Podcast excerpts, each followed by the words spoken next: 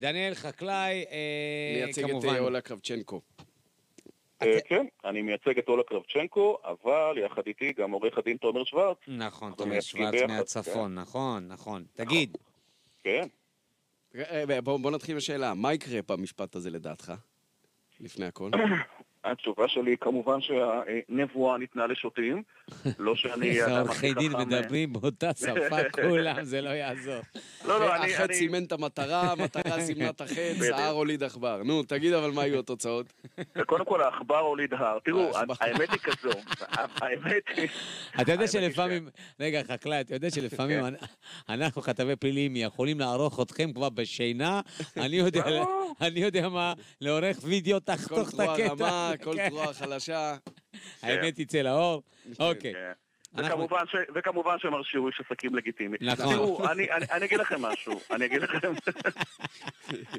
כן. אני, אני, קודם כל, אני לא מחשיב את עצמי לאדם נורא חכם, אבל אני לא רוצה לצאת שוטה. אני מאוד אזהר במה שאני אומר. אה, באמת שאין לי מושג. אה, קודם כל, השאלה הגדולה היא כמובן האם אה, רומן זדורוב ישוחרר אה, בתנאים מקבילים. מהמם. ובהקשר הזה, אני אה, חייב לומר, מעבר לעובדה שאין לי מושג כמובן, אני חייב לומר שהדילמה היא באמת עצומה. כי מצד אחד, אחרי 15 שנה, אה, כשכל המדינה מכירה אותו וכל המדינה ממוקדת בסיפור שלו, קשה להאמין שאדם, גם אם חלילה הוא זה שרצח את תאיר ראדה, יחזור ויעשה מעשה כל כך נורא. מהבחינה הזו ברור שהמסוכנות שלו, גם אם יש נגדו לכאורה ראיות, היא מסוכנות פחותה. אה, ומהבחינה הזו אה, בהחלט ייתכן שיש מקום לשחרר אותו. מצד שני, אה, יש נגדו ראיות מאוד חזקות, כמובן שיש גם כרסום בראיות, כפי שהציג עורך הדין ירום הלוי, וכפי שגם קבע לכאורה כבוד השופט מלצר בהחלטה על משפט חוזר. אכן דילמה, אנחנו צריכים לזכור שעדיין מדובר באדם שהורשע ברצח איום ונורא, רצח אכזרי מאין כמוהו, כלומר המסוכנות קיימת.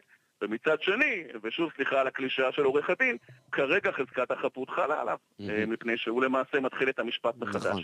תגיד, בקיצור, אני, אני, אני, אני לא יודע, אז החלטה אנחנו. רוצים למקד אותך לאלף כן. קוף, לעולה קרבצ'נקו. כן.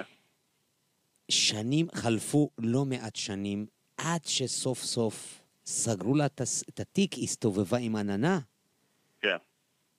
וכשאתם... אני- ואיך אתה, בוא'נה, איך אתה מקבל את זה? איך אתה מתרשם מזה? מה פתאום הפרקליטות, מה פתאום אחרי כל כך הרבה שנים, פתאום? אוקיי, סוגרים את התיק.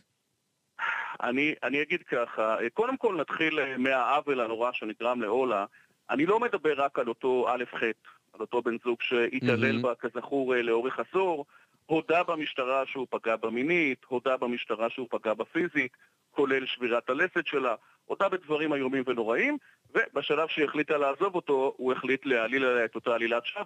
אני גם מזכיר שלפני כן הוא איים עליה באופן אינטנסיבי, שלח אליה 700 מסרונים, איים שיפיץ תמונות עירום שלה, הפיץ תמונות עירום שלה, ואותה עלילת שווא מחרידה. אני כבר לא מדבר עליו, זה בנפרד, אולה הגישה נגדו תביעת דיבה שמתנהלת בימים אלה, אולה גם אה, דורשת באמצעותנו, עורכי הדין שלה, ובקרוב אכן תהיה פגישה עם הפרקליטות לנסות לשכנע אותם אה, להעמיד אותו לדין פלילי. אבל העוול הנורא, ובהקשר הזה, אה, עם כל הערכה שלי לגורמים בפרקליטות, אני חייב לומר שגם הפרקליטות גרמה לעוול נורא. העוול הנורא מתחלק למספר חלקים, אני אומר את זה נורא מהר ונורא בהיר, כן. כי אני לא רוצה לחפור. קודם כל, בשנת 2012, אחרי שהמשטרה כבר מבינה שהתלונה מטעם א' ח' היא תלונת שווא, שמדובר בעלילת שווא בדיונית, אה, אולה מתלוננת אה, שהוא אה, פגע בה מינית, פגע בה פיזית, התעלל בה מינית ופיזית. אבל לא- לא- עשור. לא נעבור את כל ה- את כל הדבר לא, הזה לא, אני- עכשיו. ודאי שלא, אני רק, רק כן חשוב לי לומר, כן. ב-2014, שנתיים לאחר מכן, למרות שהוא הודה בדברים הללו, הפרקליטות סגרה את התיק נגדו, ומעולם לא התכונה את אולה. למה? תחשבו, או, אז, אז זו הנקודה. לטעמי מדובר באיזשהו זלזול. כמובן שאף אחד לא תגיד, התכוון לרע. אז עכשיו זה מוביל אותי כן. למ- לשאלה אחרת. בוא נעזוב רגע, בוא נצא שנייה מהתיק של אה, זדורוב. בבקשה. לפרקליטות יש היום כוח להחזיק במשך שנים על גבי שנים אנשים, אה, אתה יודע, בצוואר. נכון. עד שהם מקבלים את ההחלטה, ועד שהם נכון. סוגרים תיק, או עד שהם מגישים כתב אישום, לוקח שנים על גבי שנים. למה נכון. עד היום אף אחד לא מצליח להקים איזה גוף, או לבוא עם איזה משהו ולהגיד, חבר'ה, לכם יש עד שלוש שנים. מה שלא הצלחתם לעשות בשלוש שנים, נגמר. אתם לא תצליחו לעשות גם בשש וגם לא בעשר. אז אני אומר כך, אה, קודם כל, הייתה התקדמות מסוימת, חלקית מאוד, מאוד מאוד, כאשר אה, גם היועץ המשפטי לממשלה הנחה וגם אה, פרקליט המדינה ניסח קווים מנחים, שאכן קבעו לוחות זמנים סבירים יותר לפרקליטות. מהבחינה הזו, אמנם אין חוק שמחייב את הפרקליטות אה, מבחינת אה, שנים וכאלה, אבל יש אה, הוראה של היועץ המשפטי לממשלה והנחיות יותר מפורטות של פרקליט המדינה. עדיין זה לא מספיק. ראשית, מפני שלוחות הזמנים שקובע פרקליט המדינה אה, לגבי אה, אנשי הפרקליטות הם עדיין מאוד מאוד מאוד לא. מה לוקח להם כל כך הרבה זמן לקבל החלטות בתיקים, כמה שהם גדולים? אתה יודע, המשטרה יכולה לחקור הרבה זמן, אבל הם לא, בחיים אבל לא מושכים את זה למשך 20 מוגבלת, שנה. לא, תקשיב, אחרי 30 ימים, בן אדם שהוא במעצר, היא צריכה ללכת ולבקש... כן, היא צריכה לעבור אצל שופט. להגיד, שבו, להאריך לו את המעצר, לעשות את החקירה הפלילית, אין איזה משהו. למה לפרקליטות אין הגבלת זמן בכמה זמן הם, הם משחקים או לא משחקים? אתה יודע, להגיד משחקים זה לא בסדר. אבל להגיד, עד שהם מקבלים החלטה בחיים של בן אדם. אז יש לי, יש לי אפילו אה, אה, משהו אה, קשה יותר לומר לכם. לצערי, גם המשטרה וגם הפרקליטות, אה, אם זה בשלב החקירה ואם זה בשלב שבו התיק אה, ממתין להכרעה האם להגיש כתב אישום, הרבה פעמים לוחות הזמנים הם מעל ומעבר. התשובה שלי היא מאוד פשוטה, אה, מפני שיש אומץ מאוד גדול גם במשטרה וגם בפרקליטות. יש מחסור חמור מבחינת תקנים גם בפרקליטות וגם בקרב חוקרי המשטרה. יש גם שחיקה מאוד גדולה, ולצערי גם תרבות ארגונית לא בריאה. הם כבר התרגלו לזה. עכשיו, אני לא אוכל לתאר לכם. רגע, עורך דין חקלאי, כרגע כן. נת, נתת לנו רק סיבות טכניות. בואו קצת נעשה זום אאוט. מדינות כן. שמקבילות כן. לנו. כן. ככה מתנהלים? אתה יודע מה, באירופה? בארצות הברית?